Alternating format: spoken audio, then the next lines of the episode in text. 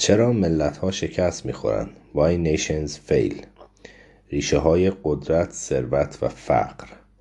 نویسندگان دارون عجم اقلو جیمز رابینسون. با ترجمه محسن میردامادی و محمد حسین نعیمی پور.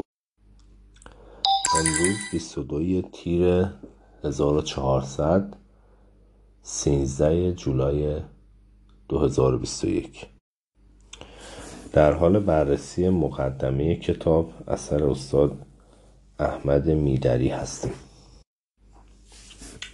مشکل سیاستمدار عموما کمبود علم و دانش نیست. مشکل دوراهی حفظ قدرت سیاسی از طریق قربانی کردن منافع عمومی یا تأمین منافع عمومی و از دست دادن تدریجی قدرت سیاسی است. این دوراهی سیاستمدار است که سرنوشت کشور را تعیین می کند گروهی از اقتصاددانان از جمله منکور اولسون و داگلاس نورس به مانند نویسندگان این کتاب بر اهمیت دوراهی سیاستمدار تاکید کردند. سیاستمدار می‌داند اگر امکان استفاده از فرصتهای اجتماعی و اقتصادی برای همگان میسر باشد رشد اقتصادی افزایش مییابد. دسترسی برابر به قدرت اقتصادی و فرصتهای اجتماعی برای بهبود عملکرد اقتصادی مفید و حتی ضروری است. اما برای سیاستمدار خطرناک است زیرا قدرت اقتصادی به تدریج به حوزه های دیگر سرایت خواهد کرد و قدرت سیاسی او را به خطر خواهد انداخت.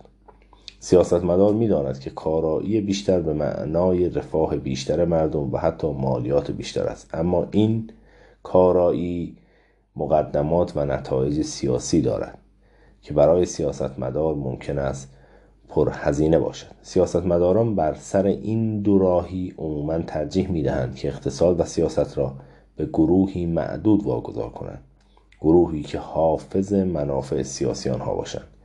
این مسیر همان اندک سالاری یا الیگارشی است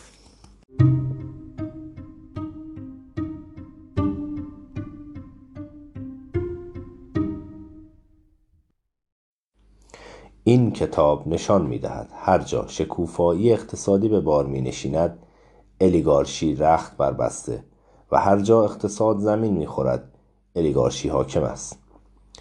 تجربه کشورهای مختلف از اروپای شرقی و شوروی سابق گرفته تا آفریقا و آمریکای لاتین مسجل ساخته است.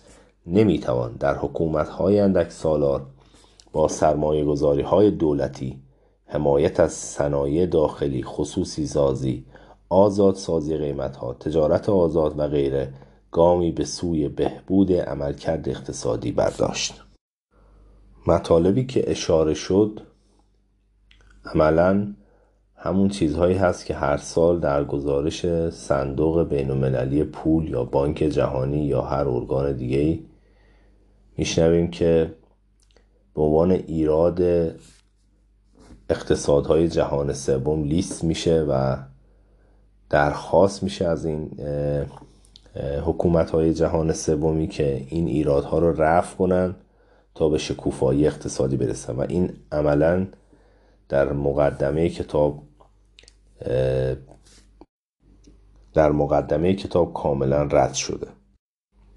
چون اندک سالاری یا الیگارشی حتی اگر اینها توی جامعه وجود داشته باشند توی اقتصادی وجود داشته باشند سرمایه گذاری دولتی ایجاد زیرساخت حمایت از صنایع داخلی خصوصی سازی آزادسازی قیمت ها و تجارت آزاد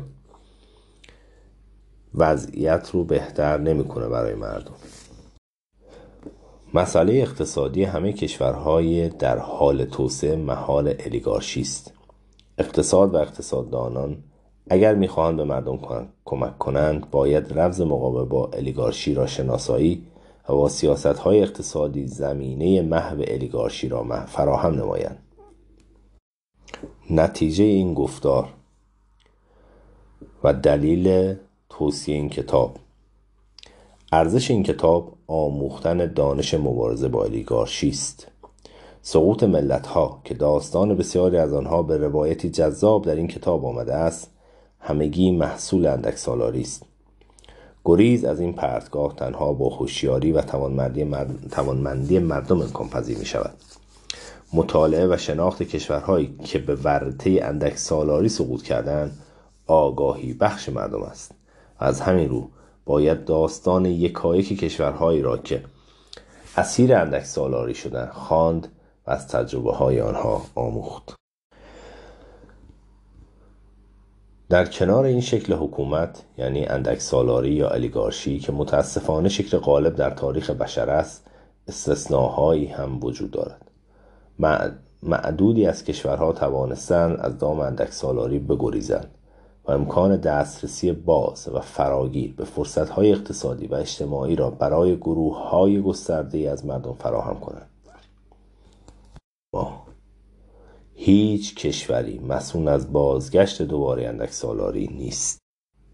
در این کتاب علاوه بر آموختن از تاریخ و آگاهی نسبت به تجارب سایر کشورها چگونه می‌توان از دام اندک سالاری رها یافت؟ و آیا می توان قواعد کلی برای گذر از اندک سالاری به دست آورد؟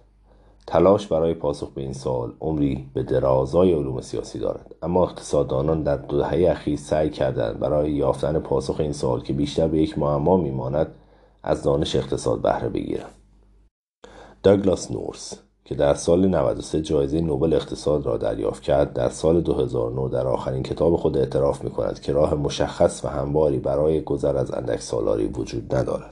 تنها معدودی از کشورها توانستند در دو قرن اخیر از اندک سالاری گذر کنند که آنها نیز مسئول از بازگشت مجدد اندک سالاری نیستند. به طور کل و در جمعبندی نهایی نتیجه بسیار کلی مطالعات این گروه از اقتصاددانان را می‌توان بدین صورت بیان کرد. گذر از اندک سالاری به ارتباط درون فرادستان و ارتباط میان فرادستان و شهروندان بستگی دارد. این گروه از اقتصاددانان این دو موضوع و این دو نکته را بررسی کردن در این کتاب بررسی کردن